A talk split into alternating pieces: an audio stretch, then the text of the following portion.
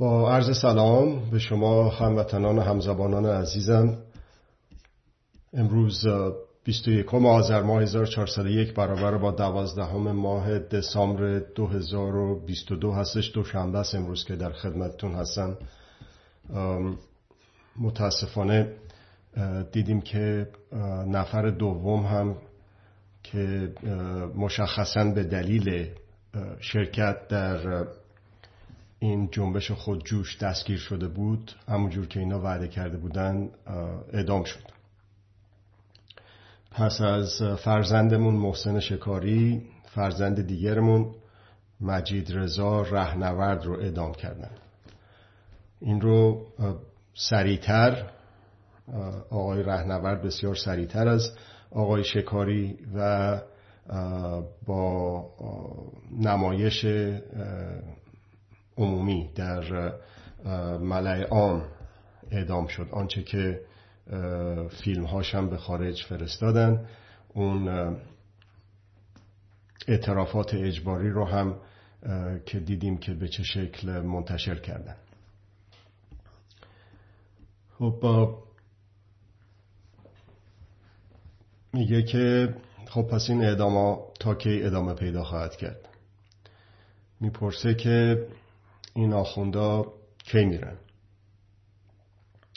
این آخوندا نمیرن، این اعدام‌ها ادامه پیدا خواهد کرد، مگر اینکه هر کدوم از ما به وظیفه خودمون آشنا بشیم. هر کدوم از ما، شمای شنونده، من گوینده، این وظیفه خودمون رو بیشتر بهش عمل بکنیم که برای احقاق حقوق یک کاری انجام بدیم، به سهم خودمون و به نوبه خودمون. اگر که این کار رو نکنیم، هر کدوممون همون قدری که میتونیم، اینها هیچ جایی بهتر از این ندارن برن. بعد از آقای محسن شکاری، بعد از آقای مجید رهنورد، بعد نوبت منه، نوبت شماست، نوبت عزیزان ماست. یک گفتاوردی رو اینجا با کمی جرح و تعدیل خدمتتون عرض میکنم. گفتش که اون موقعی که توده‌یا رو میکشتن من ساکت شدم، اون موقعی که سلطنت طلبا رو میکشتن، عناصر رژیم گذشته رو میکشتن، من ساکت شدم، رو بکردم اون بر هیچی نگفتم. اون موقعی که من دیدم که مجاهدا رو دارن میکشن، باز رو بکردم اون بر هیچی نگفتم. اون موقعی که دیدم که سنی‌ها رو میکشن، بازم رو بکردم اون بر و چیزی نگفتم. حالا که میخوان منو بکشن، هرچی دور و برمو نگاه میکنم که یکی به داد من برسه، هیچکی باقی نمونده که یه چیزی بگه که منو از مرگ نجات بده. این رژیم در حالتی قرار گرفته که یک میگن تلاش مذبوحانه، یعنی ذبح شده، پایه های لرزان و موریان خوردش متزلزل تر از گذشته شده و این تزلزل به شکلی هستش که به هر دستاویزی میخواد چنگ بندازه که بمونه سر کار. این چنگ انداختن به دستاویزهای مختلف مثل یک مثلا یک خرس وحشی بزرگی رو که بسیار خطرناک هستش در حالت معمولی، شما در نظر بگیرید که این دیگه مریض، پیر، هزار جوره بیراد داره، دست و پاش شکسته است، ولی هنوز اون قدرت رو داره که بتونه مثلا اگه دستش برسه، اگر که بقیه مواظبت نکنن از مثلا منی که نزدیکش هستم، یه چنگی به سر صورت من بزنه، به هم یه صدمه های جدی بزنه. ولی اگر که همه دوروبر این خرس مریض، دست و پا شکسته، پیر ذلیل علیل، یه جوری جمع بشیم تا این اولا از تعداد افرادی که دوروبرش هستن مرعوب بشه، ثانیاً ندونه اصلا چه جوری مدیریت بکنه، اون وقت به مرگ طبیعی میمیره، با خشونت زدایی میمیره. با خشونت زدایی این رژیم در حال رفتنه. این رژیم تا تونسته خشونت رو داره تزریق میکنه در این جنبش. از اونور رفته به اقلیم کردستان در عراق و پایگاه‌های هموطنان کرد ما رو که در اقلیم کردستان هستن، احزاب اونجا رو بمباران کرده. خوشبختانه فشار افکار عمومی مردم ایران، فشار افکار عمومی منطقه و از همه اونها بیشتر، و این بسیار مهم توجه کردنش، فشار افکار عمومی هموطنان کرد ما باعث شده که اونها عکس‌العمل نشن و حمله نکنن به ایران. یعنی در واقع اون یکی از چیزهایی که میترسوند این رژیم ما رو، که بله ما پاسدارا بدن، بسیجی ها بدن، ولی اگر که اینا نباشن کشور تجزیه میشه. این جدایی طلبا، تجزیه طلبا، فدرالیستا جمع شدن که بیان هر کسی یه تیکه از این مام وطن ما رو تجاوز کنه، بهش بکنه، ورداره بره، خودمختاری و اعلام یک کشور جدا بکنه. ما پاسدارا بسیار خوب، شما ها میگید ما بدیم، فاسدیم، کثیفیم، بی‌لیاقتیم، بی‌کفایتیم، ولی اقلن که میتونیم جلوگیری بکنیم از تجاوز. دیدیم که نه، هر یک روزی که میگذره خطر تجزیه، هر یک روزی که این رژیم بر قدرت هست خطر تجزیه شدن ایران، خطر حمله از خارج به ایران بیشتر میشه. حالا با این تحریکاتی که کردن نتونستن، خوشبختانه انقدر فشار افکار عمومی هموطنان کرد ما بوده که اون احزابی که ظرف 40 سال گذشته همیشه خشونت طلب بودن، توی گروه های خودشون دو تا کلمه حرف حسابی نمیتونن با هم بزنن، بعضیاشون و اسلحه میکشن به روی همدیگه تو گروه های خودشون. اونها با این میزان از خشونت زیر فشار افکار عمومی مردم ایران، مردم منطقه و از همه مهمتر هموطنان کرد ما نتونستن این چرخه خشونت رو واردش بشن و عرض کنم که باز دوباره باعث بشن، به صورت مستقیم و غیر مستقیم باعث بشن که این رژیم عمر طولانی تری داشته باشه. هیچ رودرواسی نکنید، هیچ شک نکنید از این حرف که گروه‌های خشونت طلب، سلطنت طلبا، اون شاه اللهیایی که اصلا دو تا کلام حرف حسابیشو نمیتونه بدون فحش و ناسزا و تخریب بزنه، اون فرقه رجویه، رجوی اللهیا، اون دو تا کلام حرف درست حسابیشو بدون تهمت زدن و بدچسب زدن و تخریب کردن و اینا اصلا نمیتونه، اصلا حرفش نمیاد. اون جدایی طلبها و تجزیه طلبهایی که اونور تو غرب نشستن، در شرق نشستن، در شمال نشستن، در جنوب نشستن، خودشون تو همدیگه دعوا دارن.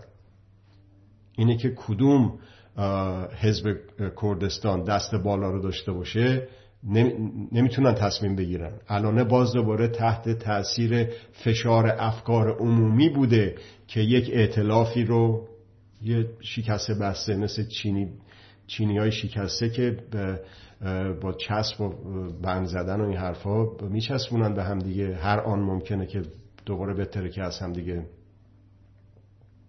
به هم دیگه یک ائتلافی کردن، ائتلاف احزاب فلان، ولی فایده نداره. اینا حقوق مسئله شون نیست، مسئله شون به قدرت رسیدنه. پس خوشبختانه این خشونتی که این رژیم داره در جامعه میگسترونه، چه به صورت حمله کردن به پایگاه‌های احزاب کردستان در اقلیم کردستان، چه با آتش زدن و تخریب اموال عمومی، رد میشه میره ماشینا رو، شیشه هاشو میشکنه، نمیدونم در پنجره مردم رو میشکنه، بعد میندازه تقصیر مردم. فیلماش دیگه همه جا هست. و بعد اون نشد، رفت یه پله بالاتر، شروع کرده به اعدام. محسن شکاری فرزندمون مجید رضا رهنورد فرزندمون دومین نفری که اعدام کردند. این اعدام ها ادامه پیدا خواهد کرد مگر اینکه ما حضور گسترده داشته باشیم. ما مردم ایران در داخل ایران، ما مردم ایران در داخل ایران، در خیابانها، در محل کار، در پشت کامپیوترامون، در منزلهامون، تو خونهامون نشستیم. حتما لازم نیستش که همه پای خیابون باشن، اون یکی از راهاشه که بسیار مؤثر هست. ولی تو خارجه چطور؟ اونم میشه با کامپیوتر، با وسایلی که در اختیار هست، با اینترنت، اون افکار عمومی که به اصطلاح با همدیگه درآمیختن، چه در داخل ایران، چه در خارج ایران، چه در منطقه، رو همین رو با همین ترتیبی که تا حالا بسیار بسیار موفق بوده رو حالا پیچشو یه خورده ببریم بالاتر. با اعدام دومی که شده پیچشو یه خورده ببریم بالاتر، فتیلشو یه خورده بکشیم بالاتر، نه پایین‌تر، نه اینکه مرعوب بشیم. ببینید این الان یک آزمایش جامعه است، یک امتحانیه که داره رژیم جامعه رو میکنه که ببینه که چقدر ما تحمل خشونت رو داریم.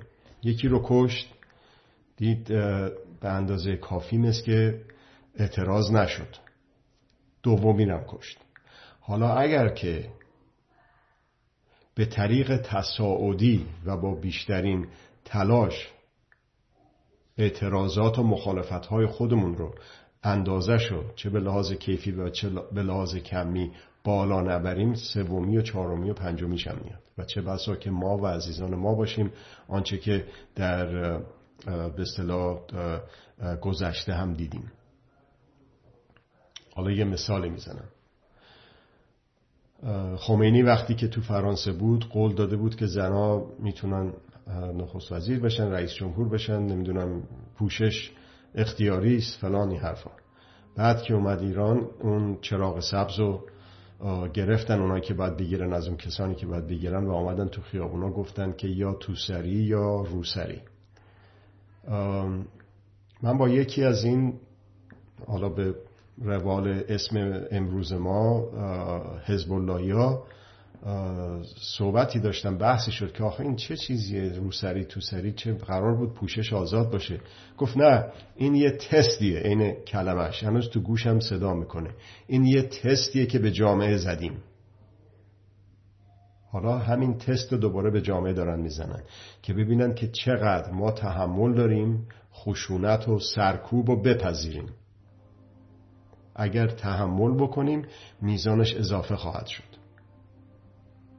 خیلی چیز سادهیه، خیلی چیز دو تا چهار تا و حساب به اصطلاح هیچ لازم نیستش که یک متخصص روانپزشکی باشه که بیاد بگه که چطور میشه یک جامعه رو منفعل کرد. یک جامعه رو درست همون جور میشه منفعل کرد که یک زندانی سیاسی منفعل میشه وقتی که به درجه شکستن میرسه، وقتی به درجه بریدن میرسه، وقتی که شکنجهگرش بازجوش میرسوندتش به یه جایی که میاد علیه خودش اعتراف میکنه. حالا این اعترافی که این فرزندمون رو مجید رضا رهنورد کردن، با دست شکسته، با دماغ خونین، با سر صورتی که حالا بقیه بدنش چجوری شکنجه شده خدا میدونه، اون حالا داره باش مصاحبه میکنه ولی چشماشو بسته. اون که نمیدونه که میکروفون جلو دهنشه، که میبینه چشماشو بسته، یه جا وایسوندنش، یه کسی داره ازش سوال میکنه اونم جواب میده. حالا لابد نیم ساعت، یه ساعت، دو ساعت باش مصاحبه میکنن، اندازه 2 دقیقه، 3 دقیقه، 5 دقیقه‌شو برش میدن و اونی که مطلوب هستشو میارن. اگه اون بدونه که دارن باش مصاحبه میکنن که نمیکنه این کارو یا امکانش کمتر میشه که بکنه. پس لازم داره که این رژیم ما رو بترسونه، لازم داره که ببین عاقبتت چی هست اگر که بیای تو خیابونها و اگر که بیای و اعتراض بکنی. ولی این خیلی چیز واضحیه که اگر که دست همون ابتدا، ببینید اون موقعی که شعار یا روسری یا توسری رو میدادن بسیاری از آدما توی خیابونا و محل کار و اینها بی‌حجاب بودن. اون موقع زورش نمیرسید گیر بده، با انفعال ما بود، با به اندازه کافی اعتراض نکردن با اون خشونت بود که اینا کم کم کم کم همین آقای روحانی با افتخار مصاحبه کرد، گفتش که برای بار اول ما توی، اگه درست یادم باشه، ارتش بود که حجاب و اجباری کردیم و ادامه پیدا کرد. زورشون نرسید تا موقعی که آقای بنی صدر رئیس جمهور بود، تا قبل از کودتای خرداد 1360 نتونستن به اون شکل اعمال بکنن حجاب اجباری رو. باز با سکوت ما، با انفعال ما، این ادامه پیدا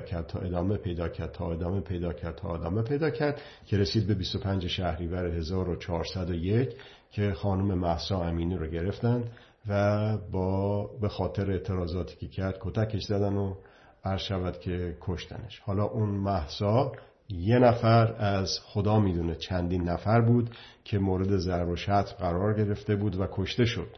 حالا اون در یک زمان و مکان مناسبی اتفاق افتاد که درست مثل اون محمد بو عزیزی که جرقه زد به انبار باروت دنیای عرب در تونس، اینم به همین ترتیب شد.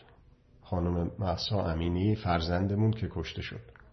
خب حالا از اون درس بگیریم، از اون یا روسری یا توسری درس بگیریم، ببینیم که چجور میتونیم پیشگیری بکنیم از اینه که سومی رو بکشن. هر کدوممون به سهم خودمون، با استعدادی که داریم، با خلاقیتی که داریم، با وسایلی که در اختیار داریم، با شبکه بندی هایی که داریم. شبکه بندی هیچ چیز عجیب و غریب وحشتناکی نیست که فکر کنید مثلا با سازمان ملل حتما با دادم شبکه بندی داشته باشه. دو نفر رو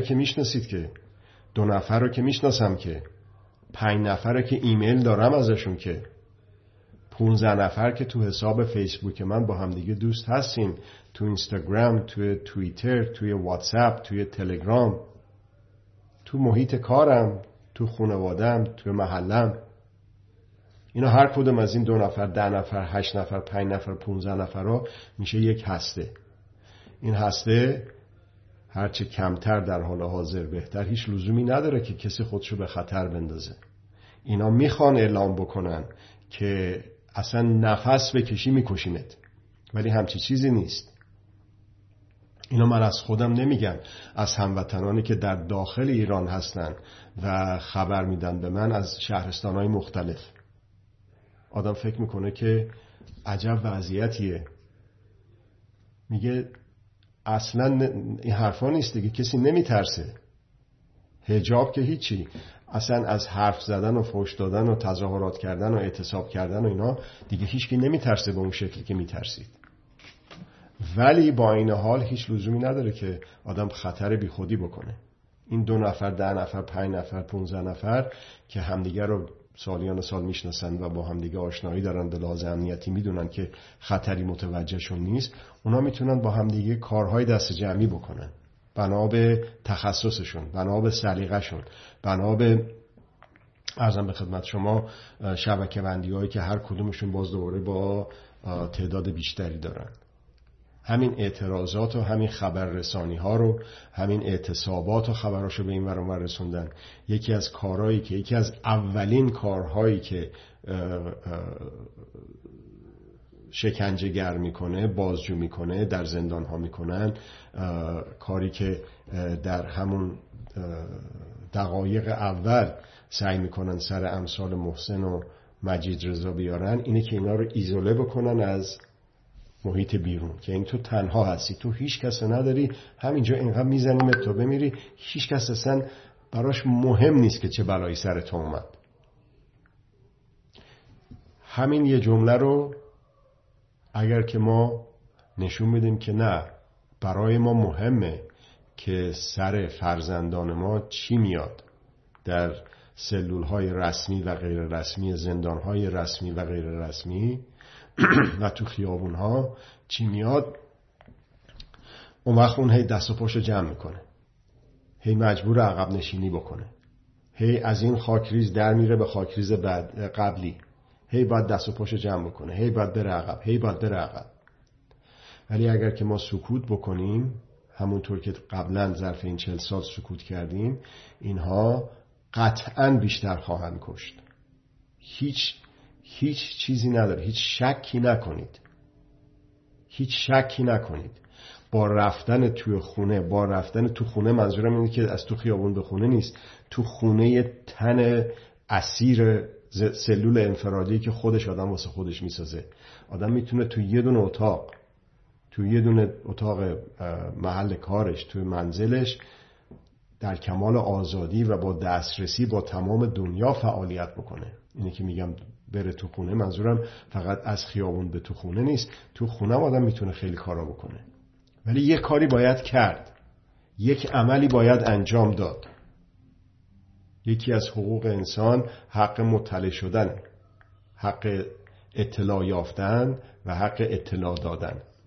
یه چیزی که بسیار مهمه اینه که هیچ اغراق نکنیم در حرفایی که میزنیم، هیچ اغراقی نکنیم. دروغ که دیگه اصلا هیچ، تهمت و افترا.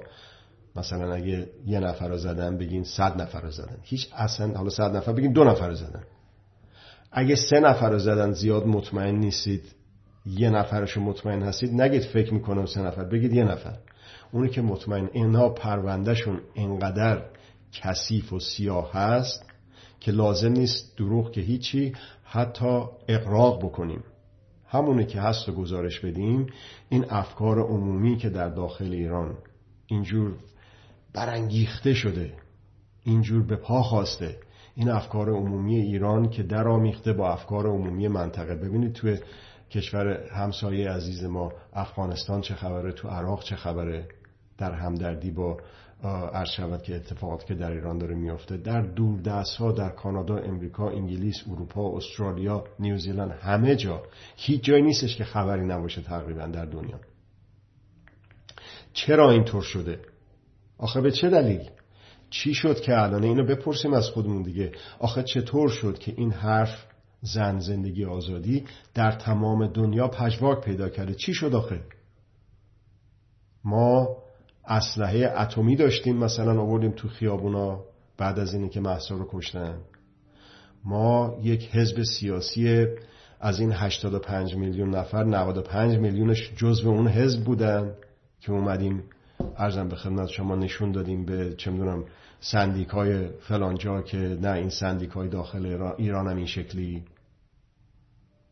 ما از خارجی پول گرفتیم، ما از خارجی امکانات گرفتیم.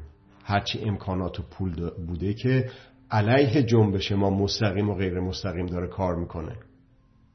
اون بدیل هایی که دارن میسازن، اون آقایی که رانت رسانه‌ای داره، ژن خوبی داره از رژیم گذشته، اونا هیچ شک نکنیم اونا باعث کند شدن این جنبش شدن. ولی ما بیشماریم با امکاناتی که در اختیارمون هست، در اختیار همه هست دیگه.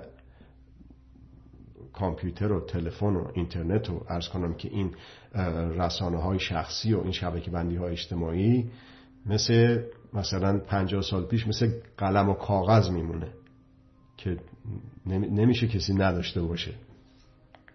الان هم اون شکلیه. یه دگمه رو که منتها میزنید، این شبنامه، این روزنامه، این اطلاعیه، این خبررسانی به تمام دنیا پخش میشه. خب حالا اگر که میخوایم بعد از محسن شکاری، بعد از مجید رضا رهنورد، 3می نیاد، 4می و 5می و 10می هم نیاد، اگر که میخوایم این آخوندا برن، بایستی که هممون یه کاری بکنیم و تشویق بکنیم بقیه رو که یه کاری بکنن. در این انفعالی که 40 سال، این بلایی که سر ما آورده شد و سر خودمون آوردیم، اون رو دیگه به اندازه کافی دودش تو چشمون رفته دیگه، بذاریم کنار اونو. خب الان اومد گفته شد که بسیاری از آمار که نمیشه داد، تعداد زیادی گفته شد از بدنه نیروهای نظامی انتظامی تقاضای بازنشستگی کردن، تقاضای مرخصی کردن، مرخصی های استعلاجی گرفتن و به هر ترتیبی شده دارن کمکاری میکنن.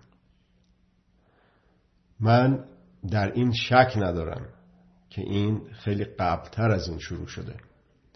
دوستان من که پزشک هستند و در پادگانهای نظامی انتظامی خدمت وظیفهشون رو میکردن، اینها خبرهایی که میارن از داخل اون پادگانها بسیار جالبه که این هموطنان ما که در قوای سرکوب هستن، در قوای امنیتی اطلاعاتی هستن، در قوای نظامی انتظامی هستن، فشارها روی اونها و خانواده هاشون بسیار بیشتره تا آدمای عادی، تا آدمای سیویل، آدمایی که در به اصطلاح پرسنل لشکری این رژیم نیستن. اون یه درجهش درجه پایینتر پرسنل کشوری، اونها هم تحت نظارت بسیار زیادتری هستن تا کسانی که کارمند دولت نیستن. و بعد میرسه به مردمی که توی هیچ کدوم از این دوتا دسته نیستن. خب الان در اون دسته اول انقدر روحیه ها خراب شده، انقدر نگاه میکنن که آخه این چه کاریه که من میرم تو خیابون میزنم، میکشم، دستگیر میکنم، بعد میبرم میدم به دادستانی، میبرم میدم به بازداشتگاه. چند روز بعد در مورد مثلا آقای مجید رضا رهنورد فقط 23 روز بعد، اگه درست یادم باشه آقای محسن شکاری 5-6 روز بعد اعدام شد بعد از دستگیری. اونی که گرفتش خیلی احساس بدی بهش دست میده، کارشو فکر میکنه داره انجام میده ولی تا ابد نمیتونه کارو بکنه. اونا هم خسته شدن با کارهای طولانی، شیفتهای طولانی، با فشارهایی که مافوقشون روشون میاره. اونا مثلا زبون دوستی نیستش که مثلا با جونم قربونم، که مثلا آقای بسیجی، آقای پاسدار، حالا شما بی زحمت تشریف ببرید تو خیابون و بزنید، دستگیری بفرمایید. اینطور که نیستش که، هزار جور فوش و فضیحت و دعوا و مرافع و خشونت هستش سر همونها. تو اون موقعی که توجیهشون میخوان بکنن، بفرستنشون مثل حیوانات درنده، بندازنشون به جون خواهر و مادرشون تو خیابونا، وگرنه یک انسان نمیتونه خودش رو راضی بکنه که این کارا رو بکنه. پس افکار عمومی رو که گفتم مهمه، از جمله افکار عمومی قوای سرکوبه،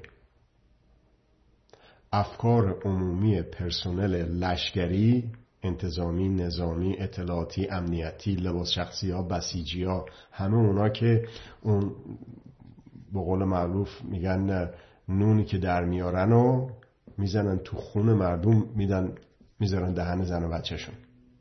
غیر از این نیست، غیر از این نیست. اون افکار عمومی رو بهش دسترسی پیدا کردن، اونم مهمه که اون نتونه بپذیره، بزنه. آنچه که در سال 56-57 اتفاق افتاد، 1356-57، و سربازا از پادگانها فرار کردن، کارمندان کادر ارتش، نیروهای نظامی انتظامی ارتش شاهنشاهی فرار کردن از پادگانها و تا اونجا که رسید به اون پادگانی که مال همافرا بود که خلع سلاح کردن اونایی که هنوز طرفداری میکردن از رژیم سلطنتی، و به اون ترتیب شد که دیدیم. الان این اتفاقی که الان براتون از سال 56-57 روندش رو توضیح دادم، خواهد افتاد اگر که ما در صحنه باشیم. ما شامل من میشه، شامل شما میشه، شمای فردی رو دارم میگم. این ورانورش آدم نباید نگاه بکنه بگه که شامل ما یعنی اونا بقیه.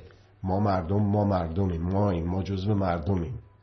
یه کاری بعد انجام بدیم. اگه میتونیم بریم تو خیابون بریم تو خیابون، اگه میتونیم شعارنویسی بکنیم شعارنویسی بکنیم، اگر که پای کامپیوتر میتونیم چند تا خبر و فیلم و اینا رو به خارج درز بدیم به جاهایی که قابل اطمینان هستن، این کارو بکنیم.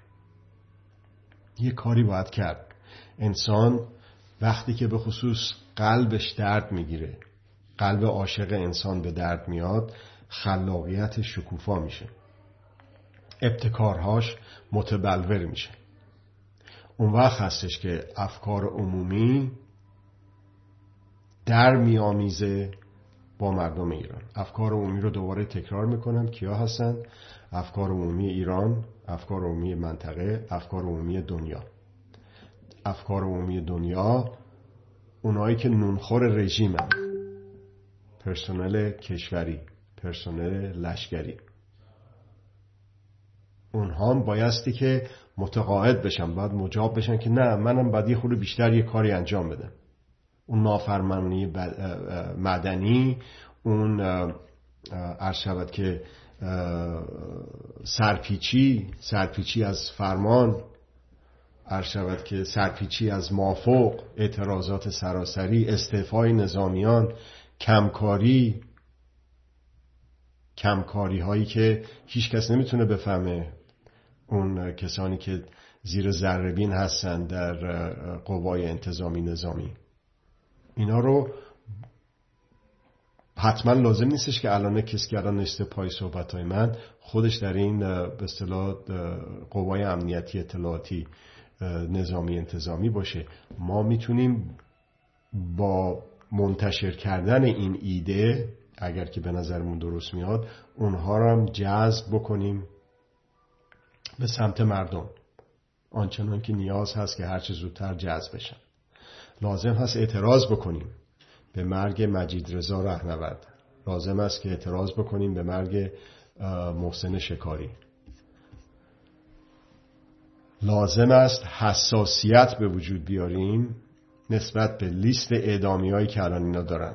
اون لیست اعدامی‌هایی که الان گذاشتن اونا رو، اسماش رو انقدر هشتگ بزنیم و توی اینترنت بچرخونیم که افکار عمومی در دنیا از جمله داخل ایران، در منطقه و بقیه نقاط دنیا حساسیت پیدا بکنن به اون اسما. یک شخصی که به این ترتیب شناخته میشه، ببینید نمیگم رئیس جمهور امریکا، نمیگم رئیس جمهور فرانسه در کاخ الیزه، میگم توسط ما مردم شناخته شده بشه. یک شخصی که توسط ما مردم شناخته بشه، اون وقت کاخ سفید و کاخ الیزه مجبور میشه که یک کاری انجام بده، یه حرفی بزنه، یک پشتیبانی بکنه. وگرنه برای اونا که بد نیستش که. همین آقای مکرون تو کاخ الیزه بعد از اینه که یه چند تا خانم رفتن تو دفترش که به نظر من کار اشتباهی بود، به خصوص اگر که اون واسطه‌گری لوی که گفتن اون واسطه شده، اگر اون درست باشه که دیگه واویلا. همون آقای مکرون مگه چند روز قبل یا چند هفته قبلش بود که دوتایی دست در دست هم دیگه با آقای رئیسی لبخند زنان، انگار که دوتا برادر دوقلو بعد از 50 سال هم دیگه رو پیدا کردن. این قدرت‌های خارجی اصلا براشون مهم نیست حقوق بشر، در کشور خودشون مهم نیست، زیر فشار افکار عمومی مجبورن قبول کنن و در کشورهای ما به طریق اولا براشون مهم نیست. اون وقت اون قراردادهای چرب و نرمی که گرفتن ظرف این 40 سال و بیشتر رو اون وقت بهشون داده نمیشه. این پولایی که این دزدا میگیرن و میبرن توی سیستم بانکی اونها به چرخش در میاد. حتی اونها رو مثلا کانادا شده یک لانه عملی واسه اختلاسگران ایرانی. اجازه میتونیم ندیم ما. با فشار افکار عمومی اون آقا احساس تنگنا بکنه، بگه آخ الان یه جوری شده که دیگه خود مردم کانادا هم میان همصدا میشن با ایرانیایی که در داخل کانادا و در خارج کانادا، در بقیه نقاط دنیا و در خارج کانادا در ایران هستن. اون وقت من ممکنه دفعه بعد که میخوام انتخاب بشم به هم رأی ندن. خیلی ساده است. به دلیل بیشمار بودن ما خیلی ساده است. من، شما، ما توانایی تغییر رأی و نظر رئیس جمهور امریکا رو داریم، نه با عریضه نوشتن، نه با نامه نوشتن، نه با